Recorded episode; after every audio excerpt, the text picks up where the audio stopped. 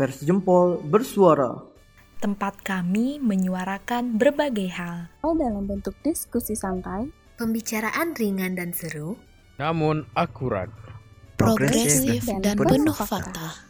Selamat mendengarkan. Oke, di Pers Jempol Bersuara kali ini kita diskusi santai yang wah gitu kan. Jarang-jarang juga diskusi santai, tapi kali ini benar-benar yang nyantai gitu. Kita nggak nggak formal-formal amat lah, cuman ya sesekali lah boleh lah untuk berkata atau berdiskusi santai gitu.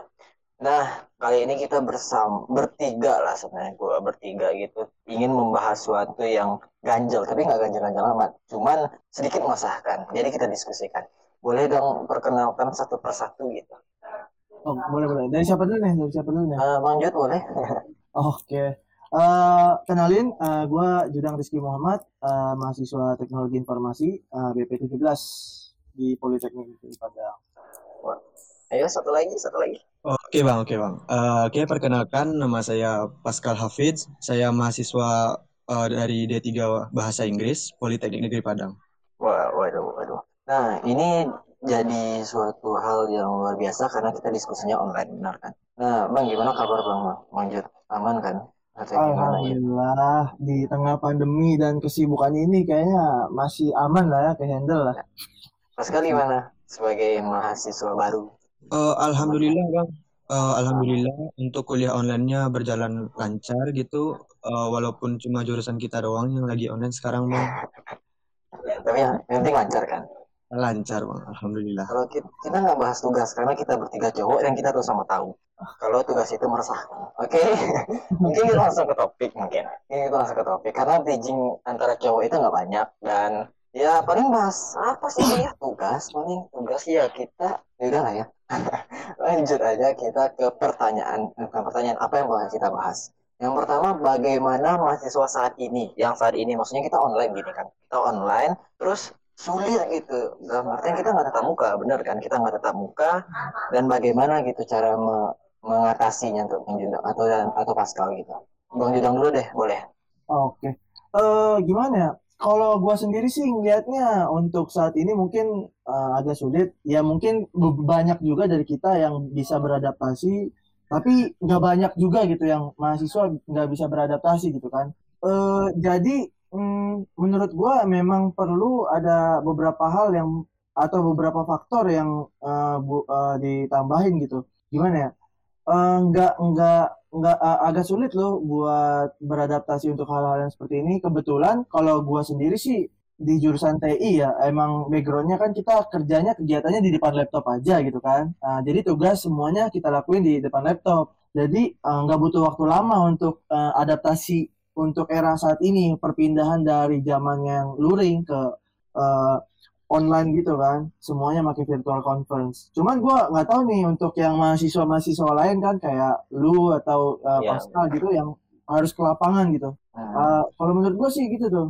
nah, kalau kan Bang Judang kan bisa dikatakan udah tiga tahun di kampus offline istilahnya kan tiga tahun di kampus offline gitu sedangkan saya masih setahun lah di kampus kampus online selebihnya online online gitu. Jadi menurut gue kalau untuk online sekarang wih sulit banget gitu. Dalam artian ya kita sipil nih sipil bro. Sipil harus rame-rame harus itu harus rame-rame dibatasin gitu pakai masker kerja pakai masker itu sulit gitu. Walaupun kita dapat offline ya dapat offline untuk Nah, uh, prakteknya. Cuman sulitnya itu kita berkumpul gitu. Kita berkumpul dan memakai masker.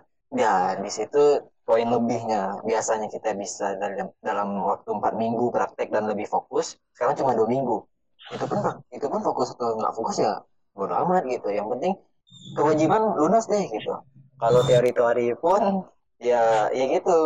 Ngezoom kalau ngantuk tidur kan memper mempenting buat hidup gitu kan.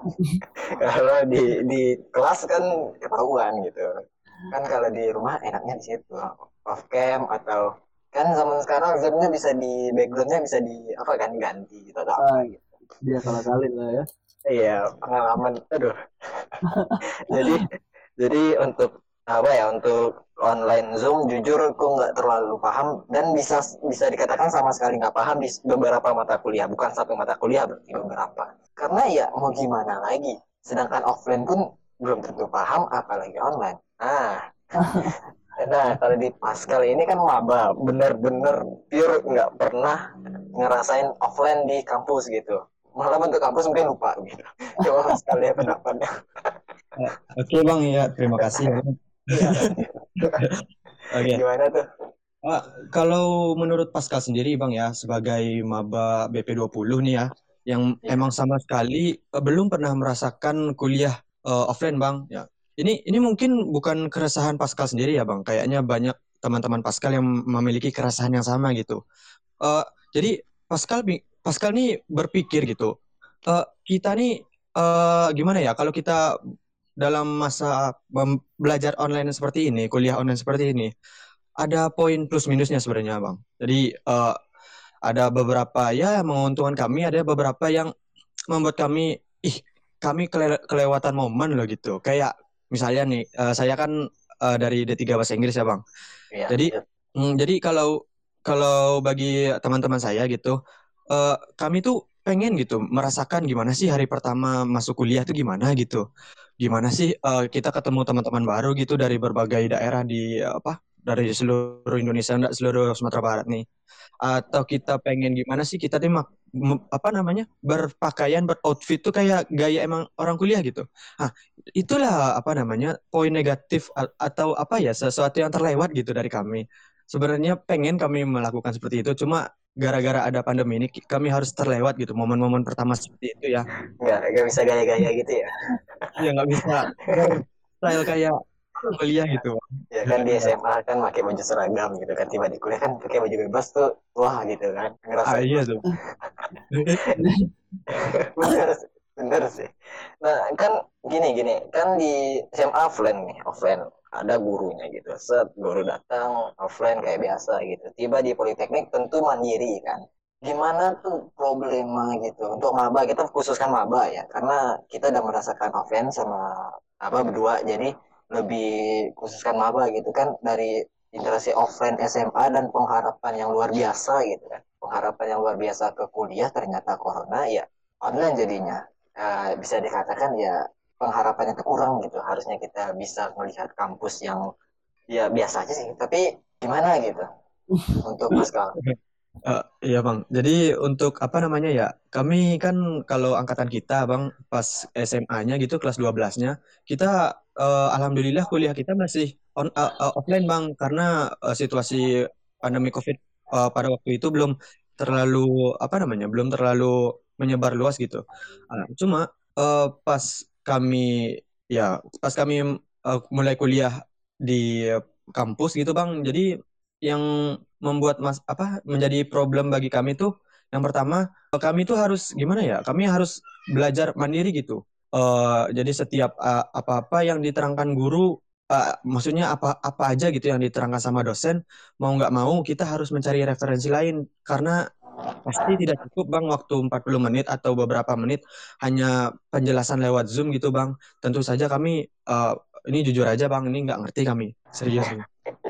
Akhirnya jujur. Ya kita, kita sama. Kita sependapat sebenarnya. Bang Judang pun sependapat juga sebenarnya. Ya kan tiba-tiba nggak ngerti dikasih tugas tuh wah tantangan gitu. Tantangan tantangannya hidup. Tugasnya jadi tiga kali lipat kita ya tugasnya. Yang Iya. tadinya cuma sekali pertemuan satu tugas ini Kan, jadi iya. cuma tiga kan kata dosen kan bisa ngomong "Ih, kan kalian di rumah. Ya kan kan kalian udah di rumah. Eh tolong lah. Mentang-mentang kita di rumah kan tugas gitu tolong. Nah Iya. hmm, di di masa pandemik tentu kita sudah apa ya namanya eh, bukan menjunjung tinggi online ya tapi bukan merendahkan online juga. Cuman yang problema kita hadapi kita udah ungkapkan di sini. Ya enaknya ada sebenarnya. Bagi manusia-manusia kayak aku mungkin kayak Bang Jundang Pascal mungkin ya ada enaknya gitu. Cuman ketika orang-orang yang notabene rajin dan ambisi gitu ambisi ya maaf maaf aja nih gitu kan. Sulit gitu untuk memahami satu materi nah kita lebih masuk lagi nih ya kan ketika kita di masa pandemik dan ya di tahun inilah udah udah luring lah istilahnya luring online atau offline pun bisa jalan ketiga-tiganya di saat ini perlukah kita menjadi mahasiswa paling kritis atau ya sebutannya berpikiran kritis atau tentang kritis lah asal nggak kesehatan gitu. Gimana bang Jod? yang lebih tua dulu deh aku gitu. Waduh, waduh, waduh, lebih tua ya, dong. lebih lebih lebih paham kan lebih pengalaman gitu. Gimana bang Oh, gimana ya? Eh, untuk eh, gimana nih? Ini ini pertanyaannya untuk keseluruhan kah atau eh, menyikapi saat ini aja nih gimana nih? untuk untuk saat ini dulu deh saat ini dulu baru untuk keseluruhan kan kita berandai-andai corona ini bakal hilang gitu jadi untuk keseluruhan juga cuman yang saat ini dulu kondisi saat ini gimana gitu Oke. Eh, ya gimana ya? Kebetulan kan kita emang sekarang eh, berada juga di LPM atau lembaga pers mahasiswa ya, eh, yang di mana masuknya ke bidang jurnalistik yang dituntut harus kritis gitu. Dan ya otomatis ya karena kita berada di sini kita dituntut untuk kritis gitu. Dan mau nggak mau pasti kita bakal jadi orang yang kritis. Cuman kita lihat untuk eh, banyak orang di luar sana gitu, apalagi khususnya mahasiswa politeknik lah ya, yang di mana agak sulit nih untuk menjadi uh, orang-orang yang kayak gitu kalau yang gue lihat ya. Uh, apalagi kan kalau kita sama-sama tahu lah di politeknik nah hitungannya kayak SMK lah gitu kita dididik untuk jadi pekerja. Jadi uh, gimana gimana langsung uh, mikirnya buat kerja aja gitu. Nggak nggak ada tuh uh, mikir buat jadi orang yang uh, kritis atau uh, melihat sesuatu tuh lebih dalam lagi lebih deep lagi gitu. Uh, di kala uh, corona gini. Padahal banyak poin-poin yang bisa diambil di saat pandemi gini gitu kan. Kayak contohnya kita bisa loh belajar hal baru sambil mendalami kuliah yang ada di eh, di kita pelajari saat ini. Misalnya kayak gua eh, contohnya sekarang lagi kuliah di teknologi informasi. Karena ada banyak waktu waktu kita kan jadi fleksibel nih karena pandemi jadi eh, kuliahnya online kan secara online gitu kan secara daring. Jadi waktu kita fleksibel nih kadang kuliahnya malam kadang tugasnya bisa dikerjainnya pagi kadang bisanya malam. Jadi ada waktu-waktu jeda-jeda eh, yang bisa kita pakai nih. Kalau menurut gua ah, kita sebagai mahasiswa harus bisa menyikapi hal-hal seperti ini dengan sikap-sikap yang lebih eh, positif gitu. Seperti mendalami ilmu- ilmu-ilmu baru. Kayak misalnya eh, kita bisa belajar caranya eh, nyervis motor atau kita bisa mendalamin kan itu bisa mungkin bisa Iya kan, mungkin Iya, kelihatannya iya, iya, keli- kelihatannya sepele gitu. Cuman kalau eh, cuman kan mu- mungkin suatu saat kita membutuhkan kan siapa yang tahu gitu. iya Atau sih kita eh, ngedalamin hal-hal tentang YouTube ataupun kan banyak pokoknya banyak hal yang bisa kita dalamin eh, dalam masa-masa pandemi yang di mana waktu sekarang lebih fleksibel dibanding sebelumnya. Yang kalau kita berangkat pagi, pulang sore, malam ngerjain tugas, besoknya harus berangkat lagi. Kalau sekarang kan lebih fleksibel, kita harusnya lebih bisa lah gitu ngatur waktu kita gitu. Nah, khususnya untuk yang warga politeknik gitu kan, kalau untuk pandangan gue secara pribadi, yang di mana kita dila- eh, dididiknya emang udah sebagai pekerja, yang di mana di dalam otak kita tuh ditanamin kerja, kerja, kerja, lulus kerja, lulus kerja gitu kan. sampai mampus gitu ah, ah, kayaknya eh, kalau bisa tuh seperti itu gitu. Eh, kita ya ngelihat-lihat lagi lah eh, hal-hal eh, hal-hal tertentu lebih dalam, lebih spesifik gitu. Enggak kita patokan dengan ngikut-ngikutin eh, silabus yang udah disediain kampus aja gitu. Pun misalnya pandemi sudah selesai gitu kan, misalnya pandemi alham- amin gitu kan, eh, bulan Juli atau Agustus sudah clear semua masyarakat di Indonesia udah dapat vaksinnya dan eh, udah terbebas lah kita dengan peraturan-peraturan sama yang kayak sekarang gitu kan 3M 3M itu. Nah, gue berharap eh, mahasiswa setelah adanya pandemi ini bisa lebih jelas lagi vision ke depannya gitu. Maksudnya vision ke depan tuh gimana?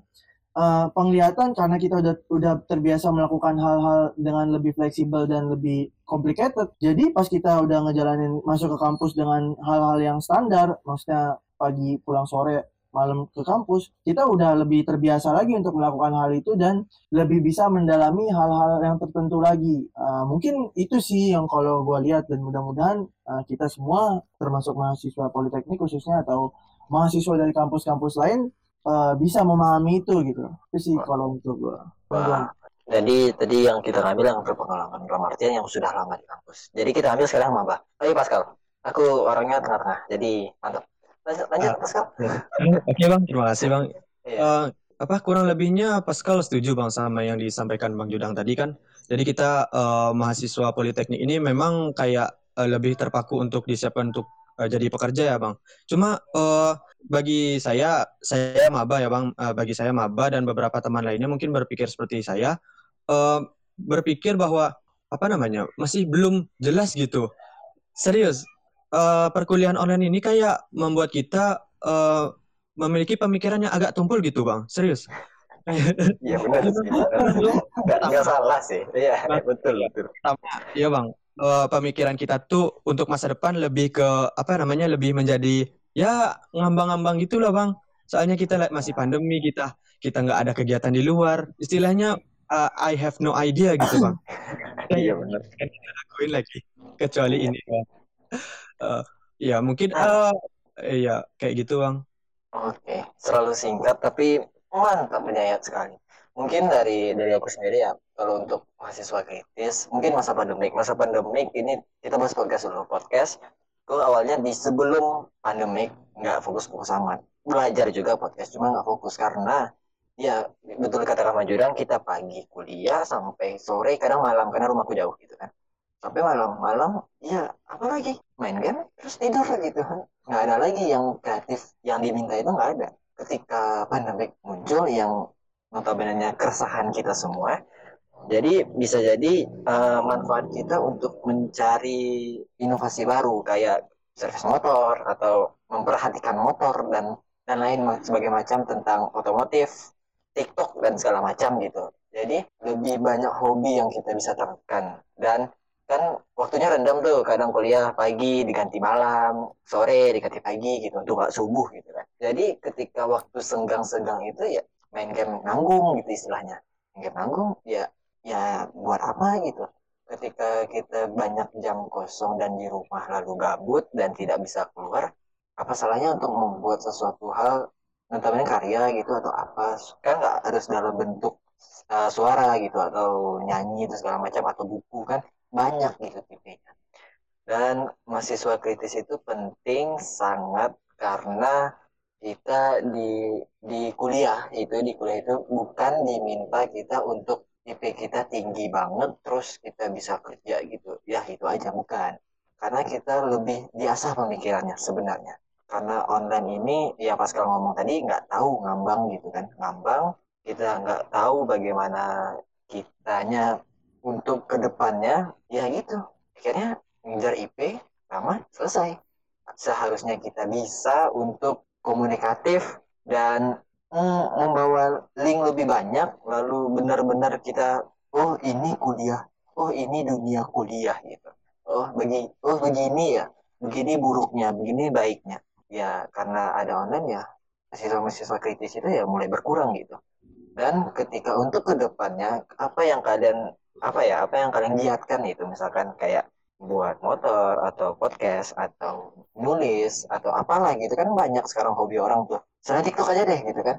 Uh, bisa gitu bisa kalian dalami lagi atau kalian kembangkan lagi sebenarnya. Bisa menjadi hal yang luar biasa. Dan ketika kalian masuk ke UKM atau organisasi siapa tahu bisa lebih aktif dan lebih lagi gitu. Nah kalau Pascal kan online gitu kan online. Jadi gimana ya masuk organisasi pers kan LPM pers ya lebih apa ya lebih ragu gitu. Artinya kita belum karena online kita juga terbatas juga meminta pasca. Ya gitu. Akhirnya sekarang alhamdulillah benar kan mas? Alhamdulillah kita luring jadi bisa bisa ketemu gitu. Alhamdulillah nyata gitu. Bersyukur aja dulu ya kan? Oh, boleh gua nambahin dikit lagi nggak? gas kenapa enggak gitu Ah, jadi gini, eh, tadi mungkin gua ngomongnya kan eh, kritis untuk eh, keadaan seperti seperti saat inilah gitu kan. Kita pokoknya kritis terhadap suatu keadaan gitu. Cuman eh, perlu digarisbawahi gitu kan. Mungkin banyak orang yang anak-anak SMA mungkin ataupun eh, orang yang baru masuk di perkuliahan di tahun ini kan, mikir tuh kritis tuh terhadap pemerintahan aja gitu. iya. Jangan di- pokoknya eh, kalau bisa tuh persepsi tentang kritis tuh nggak harus mengkritisi sesuatu terhadap eh, pekerjaan ataupun pemerintahan gitu kan. Nggak harus. Iya. jadi tuh kritis tuh terhadap apa pun terhadap keadaan terhadap diri kita sendiri dan apa pun. Dan eh, perlu digarisbawahi lagi eh, di sini kritis tuh nggak jadi hal yang wajib loh untuk kita sebagai mahasiswa ataupun sebagai eh, ma- manusia gitu untuk menjadi se- seseorang yang kritis. Cuman eh, terkhusus kita untuk eh, mahasiswa kita kan di sini nih seperti yang tadi udah udah dibilangin sama Pascal juga kan eh, apa I have no idea gitu katanya. Atau eh, saya eh, gue nggak tahu bang ya harus gimana gitu bingung gitu kan apalagi dengan keadaan seperti ini. Nah dengan kritis inilah kita bisa mencari jati diri yang kita tuh belum dapat gitu kita belum punya kan eh, kebanyakan apalagi mungkin ya gue nggak tahu untuk yang BP20 dan gue nggak tahu yang ke atas masih sama seperti itu atau enggak gitu kan 19 18 17 ataupun banyak 19 bang sama banyak sama Iya. Nah, mungkin banyak juga yang sama seperti ini gitu, nggak harus di uh, orang yang baru lulus SMA aja. Ah, gua mikir dengan kita menjadi seorang yang kritis, uh, kita bisa mengeksplorasi diri kita sendiri. Jadi di mana kita masih bingung nih, di mana di mana ke mana tujuan hidup kita ataupun uh, orang seperti apa sih kita dengan kita mengkritisi itu apa pun itu hal-hal tertentu ataupun diri kita, kita akan memupuk diri kita supaya menjadi orang-orang yang lebih uh, paham terhadap apa yang harus dilakukan ke depannya gitu. Uh, jadi itu sih yang perlu kita tekankan gitu kan. Kenapa kita sebagai mahasiswa harus kritis? Soalnya ya itu banyak juga dari kita yang mahasiswa kan masih bingung nih uh, uh, apa mau jadi apa ke depannya atau gimana gitu kan. Kalau misalnya terus uh, kalau misalnya setelah lulus mau ngapain gitu kan? Iya nggak ada yang larang kalian uh, Uh, nggak ada yang mengharuskan kalian menjadi kritis. Cuman kalau misalnya kalian nggak kritis sejak dini, mau jadi apa gitu lah tanda tanyanya kan gitu. Mau jadi apa ke depannya? Iya, gitu. benar banget karena ya kita udah tamat terus mau jadi apa nggak tahu juga gitu Ah. ya apa gitu jadi pas banget nih masuk ke pertanyaan ketiga gitu masuknya pas gitu jadi ini pertanyaan untuk Pascal dulu deh kalau Bang Judo mungkin udah lebih panjang tadi karena ya sudah mengetahui banget gitu jadi Pascal yang baru-baru ini kita pengen tanya tentang jadi mahasiswa itu lempeng-lempeng aja atau mempunyai plan atau rencana yang gimana gitu untuk ke depannya gimana Pascal? Oh, oke. Baik, Bang. Kalau bagi saya sendiri ya, Bang, eh, menjadi mahasiswa pok- eh, intinya kita mempunyai tujuan gitu ya, Bang. Jadi pokok menjadi mahasiswa itu kita harus menjadi, eh, mempunyai tujuan ke depannya.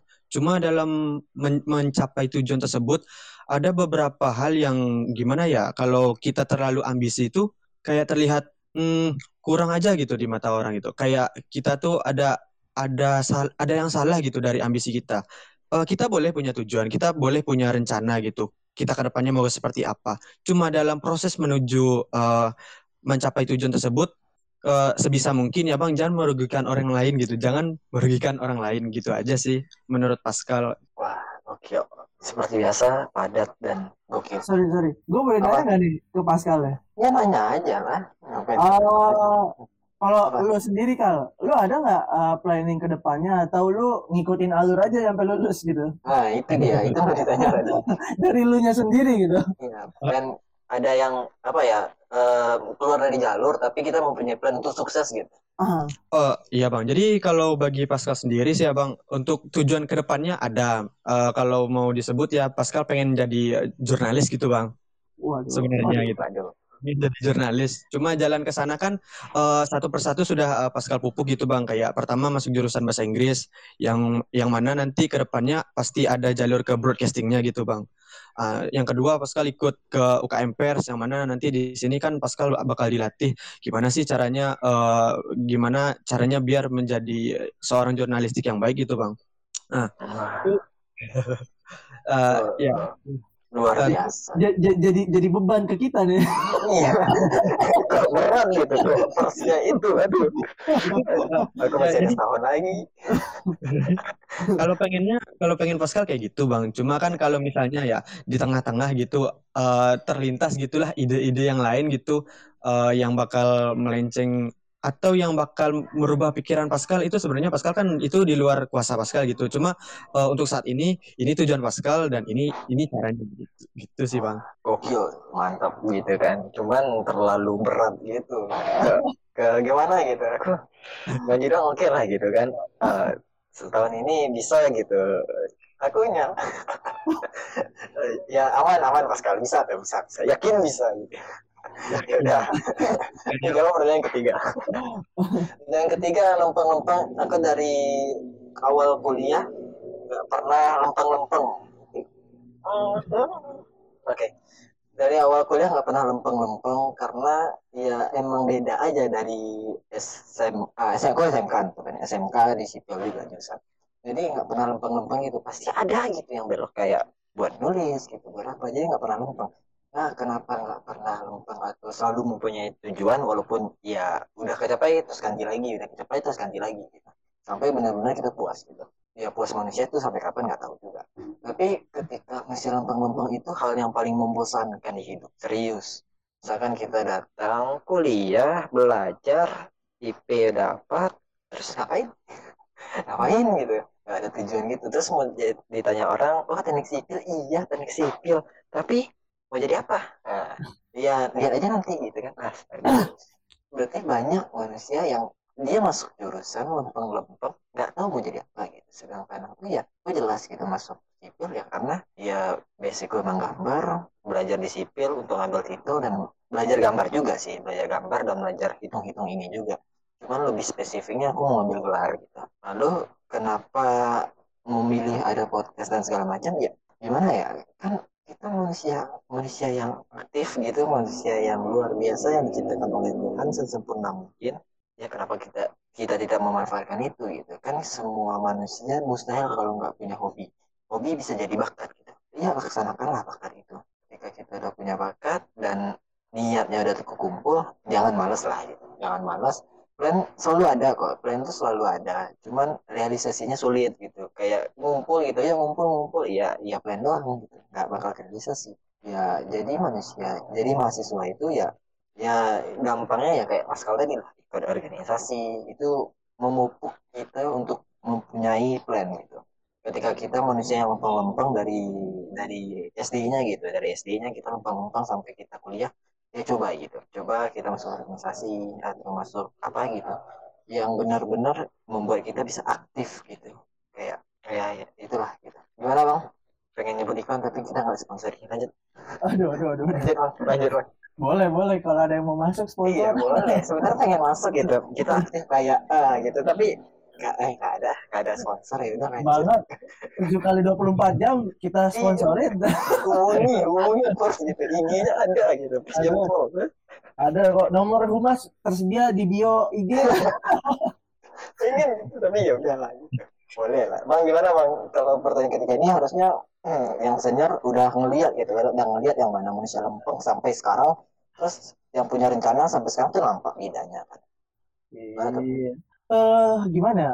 Kalau dari gue sendiri, hmm, agak sulit juga gitu. Maksudnya, eh, kita nggak bisa maksa orang supaya dia bisa mempunyai plan atau tujuan atau ambisi ya. Soalnya kan orang beda-beda nih skalanya. Soalnya masa pencarian jati diri atau transisi dari orang yang mempunyai ambisi, dari orang yang diem-diem aja sampai mempunyai tujuan hidup tuh agak berat dan orang tuh beda-beda gitu. Ada yang umur 30 baru punya tujuan hidup, ada yang dari umur 15 tahun udah punya tujuan hidup gitu kan. Cuman dari gua sendiri sih pengennya kita eh, sebagai mahasiswa ataupun eh, ma- eh, generasi Z ya, kita kan dihitungnya sekarang generasi Z nih, nggak bisa nggak ngaku milenial nggak nggak nyampe umur sebenarnya gue nggak ngerti generasi Z dan ya udah iya gitu. Generasi Z ya udah gitu. Kalau ngitungnya generasi Z gitu kan, Iya. di mana kita eranya udah digitalisasi banget nih. Harusnya dengan era digitalisasi ini dengan banyaknya influencer, banyaknya informasi ataupun mudahnya kita mengakses informasi akan sesuatu hal, eh, harusnya kita lebih mudah atau lebih cepat untuk bisa mendapatkan eh, tujuan hidup atau planning ke depannya eh, dari diri kita gitu. Beda dengan orang-orang yang ada di generasi sebelum kita gitu. Itulah generasi milenial gitu kan ataupun ke atasnya lagi gitu. Yang di mana mereka era digitalisasi itu belum dapat gitu. Eh, masih internet cuman buat orang-orang yang punya privilege lebih gede gitu kan atau eh, mereka cuma punya sebatas koran gitu kan informasi informasi-informasi terbatas itu aja gitu. Nah makanya gue peng eh, gue ngelihatnya sih seharusnya kita sebagai eh, anak-anak yang hidup di generasi era digital ini eh, punya tujuan hidup tuh lebih cepat dari yang seharusnya gitu. Makanya banyak orang yang nyangka tuh kok anak-anak sekarang eh, dewasanya lebih cepat ya gitu. Kok gedenya Iya sih. cepat banget gitu kan. Kalau kan iya kan kok umur Iya. segini perasaan gue umur segini dulu cuma bisanya kayak gini doang kok dia sampai kayak gini ya benar karena iya kan kalau kalau Iya, kita benar. pikir Iya. eh, soalnya kenapa Eh, di era digital ini anak-anak tuh di zaman sekarang akses apa pun hal-hal terbaru di dunia ini semuanya dengan mudah gitu kan tinggal buka HP atau buka laptop ada internet keakses dia contohkan lah apa yang dia lihat di dalam dunia virtual itu. Iya. Nah, untuk pertanyaannya kan apa? Mahasiswa tuh bagusnya lempeng-lempeng aja atau yang mempunyai tujuan atau plan ke depannya gitu. Kalau gue secara pribadi jawabnya dengan gamblang ya bagusnya harus punya tujuan hidup gitu kan. Manusia mau kalau nggak punya tujuan hidup gimana gitu kan? Apa kita cuma mau ngikutin arus ya? Iya. Gini gini gini. ngapain hidup gitu Gini gini gini gini. Eh, mungkin eh, oke lah ada yang bilang ya ngikutin arus aja. Arus mah nggak usah dilawan gitu kan. Arus mah diikutin gitu. Oke eh, arus nggak dilawan. Kalau nanti arusnya ternyata ujungnya tuh ke air terjun yang kita jatuhnya jomplang gitu kan. Kayak masuk kita kita kita masa diem doang gitu ngikutin arus itu gitu kan. Nggak pengen menepi gitu. Ah, nggak nggak nggak gitu. Nggak selamanya konsepnya gitu gitu kan. Nggak pasti ada ujungnya dalam kehidupan tuh pasti ada ujungnya nah kehidupannya itu, ujungnya itu kita mau ngikutin arus jatuh dari air terjun itu atau menepi gitu kan. Itu kan pilihannya tuh dua, dua pilihannya kan di situ. Makanya alangkah bagusnya eh, mungkin eh, sedikit saran aja gitu kan. Dari gue secara pribadi sih kalau untuk hal-hal seperti ini pertama sa- sama yang kayak dibilang sama Pascal gitu kan. Eh, kita harus nge- ngeset nih apa yang kita miliki atau apa yang kita punya sih di dalam diri kita apa yang kita sukai gitu dalam eh, pri- eh, apa dalam diri kita gitu misalnya gua suka eh, bola ataupun gua suka eh, matematika ataupun gua suka rumus-rumus tertentu gitu kan belajar belajar ilmu pasti ataupun eh, ilmu-ilmu non pasti gitu kan nah dengan dengan itu kita kita garis buletin lagi nih kita garis besarin lagi Nah, untuk kita bisa mencapai skill itu, apa yang harus kita capai? Kan gampangnya gitu. Kayak contohnya tadi Pascal. Pascal mau jadi jurnalis. Nah, caranya dia mau jadi eh, supaya bisa jadi jurnalis apa? Dia ikut eh, UKM Pers, LPM Pers gitu kan. Nah, terus selanjutnya dia masuk di eh, kuliah jurusan bahasa Inggris yang di mana di dalamnya terkandung ilmu-ilmu broadcasting yang dipelajarin. Kan itu kan salah satu hal-hal yang kita kita planning gitu. Dengan planning adanya planning itu ke depannya akan lebih mudah walaupun pasti ada tantangan atau challenge-nya gitu kan entah itu sebelum kita ke pinggir ada kayu lah ada batu gitu kan ya, di perumpamaannya untuk ngikutin arus ini cuman dengan adanya plan kita lebih jelas gitu tujuan kita ke ke mana gitu walaupun nanti di sebelum nyampe ke tujuan itu eh, ada ter- tersirat tujuan baru itu nggak masalah karena setidaknya kita sudah memplanning berarti kita sudah bak, eh, apa sudah ready untuk memplanning ulang diri kita untuk mempunyai tujuan baru gitu. Eh itu sih yang gue pengen. Gue kalau secara pribadi jujur lebih suka melihat orang yang punya cita-cita jadi supir truk daripada orang yang nggak punya cita-cita sama sekali. Soalnya kenapa?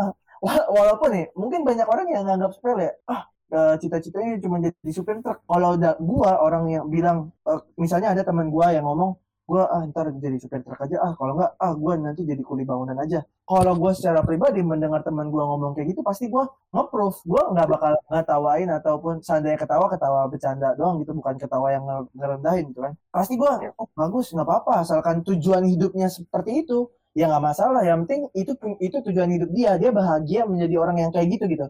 Beda dengan orang-orang yang eh, nggak punya tujuan hidup ngikutin arus tiba-tiba nanti ujung-ujungnya kerja di suatu perusahaan lah itu lah. Misalnya di kerja di perusahaan udah kerja karena nggak punya tujuan hidup dia ngikutin arus doang nanti kayaknya hidupnya hambar gitu. Kerja gini pergi pagi pulang ke rumah ketemu keluarga udah gitu aja terus sampai akhir hayatnya. Kan beda. Orang eh, tujuan sendiri itu kan misalnya dia eh, seba- hitunglah sebagai supir truk cita-citanya. Dia akan menikmati kehidupannya sebagai supir truk itu gitu atau sebagai kuli bangunan itu karena itu emang yang dia inginkan sedari awal itu sih yang gua pikirin gitu Wah, jadi misalkan kita di arus gitu, di arus ngikutin air, terus ngelihat ada ranting, ada pohon, ada batu gitu ya. Ketimbang, ini orang yang lempeng ya, ketimbang kita harus menepi jalan, cari akses, ngelihat semuanya selain air gitu. Mendingan kita memilih jalan gitu kan, walaupun lama kan terkesannya lama gitu. Kan kalau berjalan nggak ada instan gitu. Jadi kalau untuk rencana ya, ya laksanakan aja lah. Eh, diusahakan apa gitu kalau bisa sih. Diniatkan mulai dari niat ya kan nah itu. Mulai aja dulu. Mulai aja dulu. Aduh nyebutin boleh lagi. masuk. Aduh aduh nyebutin lagi deh boleh masuk. nih kayak gitu tagline tagline tagline e-commerce gitu ya. Iya boleh masuk nih gitu kan. Boleh banget gitu. Tolong ya. nah, nah nah ini eh, ini terakhir nih ini untuk pesan-pesan bukan pesan-pesan lagi ya kayak yang di luar sana ketika kita kan ngomongin tentang ya ini berat sih ngomongin tentang masa depan ini segala macam. Nah untuk orang teman-teman kita yang dengarkan gitu, nggak usah orang luar gitu, teman-teman kita aja yang dengarkan. Ketika dia mungkin ada dalam bukan mahasiswa kritis atau bukan mahasiswa lempang-lempang, eh atau mahasiswa lempang-lempang dan mahasiswa yang kurang aktif segala macam, gimana cara memotivasinya? Saya boleh? Siapa dulu nih? Maju dong deh, maju dong. Oh, gua dulu nih. Enggak Pascal Nah, deh, Pascal. Pascal. Deh, Pascal kawan-kawannya aman semua. Oke, Pascal. Oke bang. Gak ada fisiknya kan? Nah, lanjut. lanjut, lanjut. Kalau gimana ya Bang? Sebenarnya ada kesul- sedikit kesulitan gitu Bang untuk membuat sebuah motivasi untuk orang lain gitu. Sedangkan untuk diri kita sendiri eh, susah gitu untuk memotivasi diri gitu. Ayo dong gitu, maju kita kita usaha gitu, kita belajar gitu untuk memotivasi diri. eh, mungkin bagi saya sendiri eh, sulit. Cuma eh, saya mau memberikan beberapa apa namanya ya? Eh, nggak wasiat gitu. Kalau wasiat berat tuh. Apa namanya? Wasiat. Wasiat. Wasiat dong, wasiat. Nggak kayak kayak apa namanya? Eh, Pesan gitu ya. Ah, iya. Pesan. kesan dan pesannya gitu Iya. untuk eh, teman-teman kita gitu ya yang masih belum ada tujuan eh, ke depannya mau gimana, belum ada apa namanya cara untuk apa, belum bisa untuk berpikir kritis. Eh, kalau saran saya gitu untuk mencari untuk untuk per- pertama nih untuk eh, membuat sebuah apa namanya untuk membuat sebuah rencana yang yang pasti kita harus keluar gitu keluar rumah kita dulu keluar rumah lihat hal-hal baru lihat hal-hal yang di sekitar kita gitu ya. Kalau sekitar kita sudah gitu di, di sekitar rumah, kita pergi gitu keluar. Mau ke keluar kota, ke mana kek, kita bertemu orang-orang baru. Nah, di situlah eh, kad- di situ bisa terbangun di diri kita, kita ke depannya mau gimana. Kita dari keluar itu kita bisa melihat bahwa bahwasannya ada beberapa masalah yang terjadi di masyarakat ini gitu.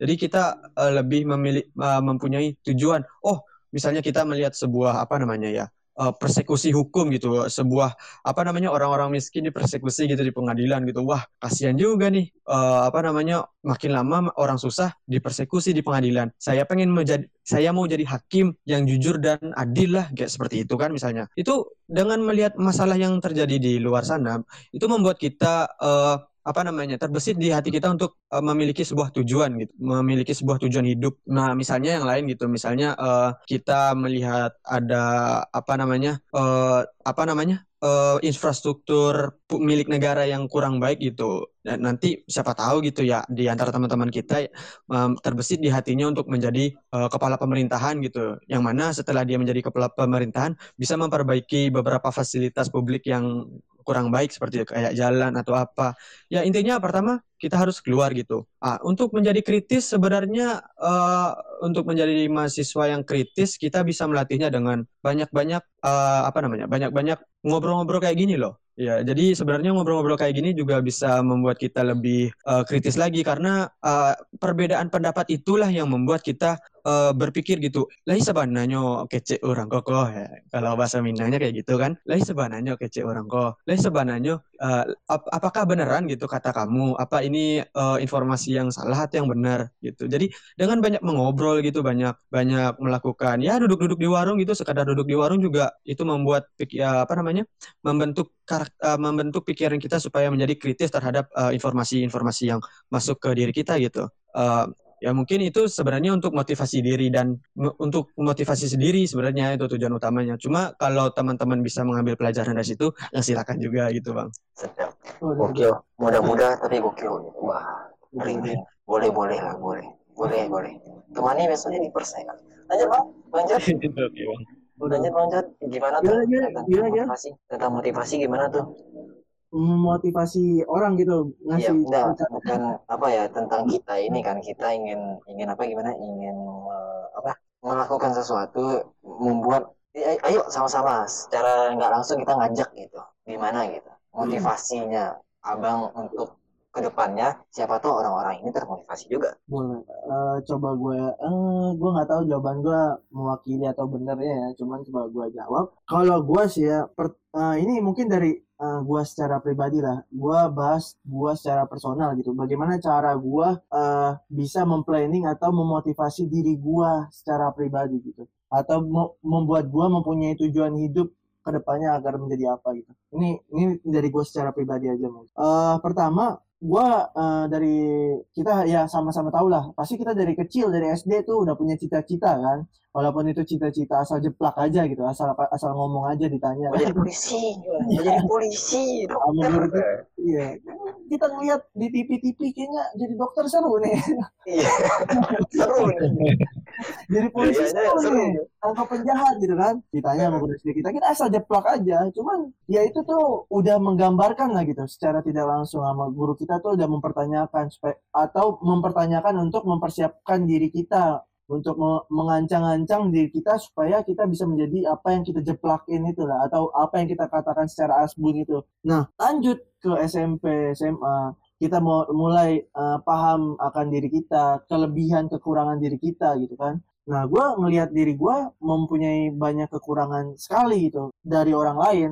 Nah, kekurangan itu gimana cara gue nutupinnya gitu kan? Gue cari, nah cara cara gue nutupin kekurangan yang gue punya ini, yang sebenarnya banyak sekali, dengan cara gue ngelihat sisi kelebihan yang gue miliki, yang eh, oke lah orang lain juga punya, cuman gue harus bisa lebih menonjol dari orang lain gitu. Eh, contohnya di beberapa hal seperti ya cara gue uh, ngomong ataupun gua menguasai ilmu-ilmu tertentu yang di mana orang lain mungkin masih agak jarang gitu untuk mem- uh, uh, untuk fokus di bidang itu gitu. Nah dari situlah gua nentuin tujuan hidup gua kayak gua merasa uh, gua sendiri ya merasa gua nih kurang nih untuk il- belajar ilmu matematika eh, belajar ilmu sains ataupun fisika segala macam tuh gua gua agak kurang gitu dari dari kecil gitu. Gua gua sadar akan hal itu. Nah gimana sih caranya supaya gue menutupi kekurangan itu? Akhirnya gue mempelajari ilmu-ilmu baru gitu. Ilmu-ilmu tentang misalnya desain ataupun cara public speaking ataupun ya hal-hal di luar ilmu-ilmu yang kita pelajari di sekolah lah gitu kan. Nah dari hal-hal itu gue ngelihat oke eh, gue expertnya di bidang-bidang ini. Apa yang akan gue dalemin gitu. Apa yang mau gue dalemin dari eh, bidang ini? Ah, akhirnya ketemulah ter, tercetuslah eh, salah satu bidang yaitu eh, sebagai eh, menteri lah hitungannya gue punya angan-angan agak jauh gitu kan gue bercita-cita jadi menteri eh, kementerian riset eh, ataupun menteri pendidikan di Indonesia. Eh, jadi gue ngeset tuh gue ngeset diri gue supaya gue bisa jadi menteri gitu kan Eh, lanjutlah gue ke kuliah gitu kan. Gue cari tahu cara nah karena kelebihan gue di sini gue pengen ja- jadi ini gue gue cari tahu apa aja nih matriks-matriksnya supaya gue bisa diterima sebagai menteri. Masuklah gue ke kampus Politeknik Negeri Padang gitu kan. Yang notabene semuanya teknik semuanya membutuhkan ilmu pasti seperti MTK segala macam gitu kan dan ya pemrograman itu kan butuh MTK juga tuh di dunia gue cari tahu lagi nih apakah ada hal yang bisa membuat gue sampai ke tujuan itu walaupun gue berada di tempat yang sebenarnya gue agak kekurangan ini bahkan sangat-sangat kekurangan tertinggal jauh dari teman-teman gue ketemulah salah satu bidang yaitu dunia dunia ya kalau kita bisa sebut UI UX lah yang sekarang tuh lagi booming boomingnya di Indonesia kalau kalian eh, kalau lu pada tahu. Jadi di UI UX ini gue coba ngedalamin akhirnya oke lah gue mulai terbiasa dengan UX dan inilah yang gue jadiin fondasi gue eh, untuk supaya bisa jadi menteri. Kok bisa UI UX ini apa sih UI UX ini dunia ya desain lah itu lah desain ya. Kok dari dunia desain ke menteri sih? Iya. Jadi gini eh, dari desain ini gue rencananya memplanning diri gue supaya gue bisa mempunyai agensi gue sendiri agensi atau software house gue sendiri. Setelah berdiri besar gue rencana mempunyai startup kan di mana setelah gue punya startup dan besar gitu kan. Ini kan step by step dari gue secara pribadi gitu. Mungkin masing-masing orang uh, berbeda-beda dan mungkin banyak juga yang nyangka apaan sih angan-angannya ketinggian? Cuman kalau gue secara pribadi dengan nge-setup angan-angan gue lebih tinggi lagi gue akan berusaha lebih besar gitu. Uh, urusan gagal ataupun uh, jatuh itu belakangan. Uh, walaupun expect uh, setup yang penting tuh kita setup setinggi tingginya angan-angan kita. Setelah gue jadi men uh, setelah gue jadi uh, punya startup gue mengelola startup dengan uang yang cukup banyak yang gue miliki gue akan semakin besar berkemungkinan supaya diajak masuk ke dalam ke kabinetan. Itu sih yang gue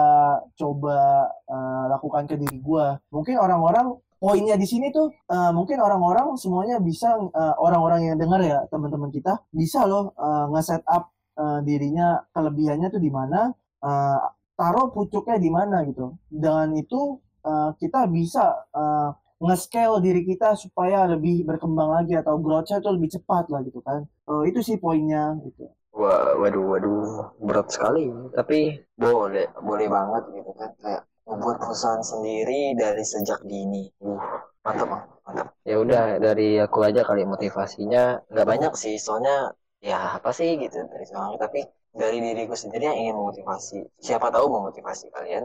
Mungkin ketika kita membuat sesuatu hal, ketika kita yang ragu membuat satu hal, membuat apa pun itu, ya nanti ada aja gitu yang ngomong kayak, eh apalah gitu, atau ada aja gitu yang jatuhkan. Iyain aja, lanjutin apa yang kita buat. Nggak ada kan, nggak ada nanti ke depannya kalian bakal sukses atau kalian bakal gagal kan. Ya itu nanti takdir gitu. Yang penting kalian mencoba udah ada dua pilihan, sukses atau gagal. Ketika gagal ya ulang lagi, gagal ulang lagi, memperbesar kemungkinan apa salahnya gitu kan. Tapi nanti nanti bakal kerasa nanti kalau kalian orang yang suka berjuang orang yang apa walaupun sering gagal ya kerasa gitu kerasa banget nanti ketika mental kita udah kuat gitu misalkan kita gagal ini gagal itu ya udah biasa gitu berjuang lagi berjuang berjuang berjuang gitu.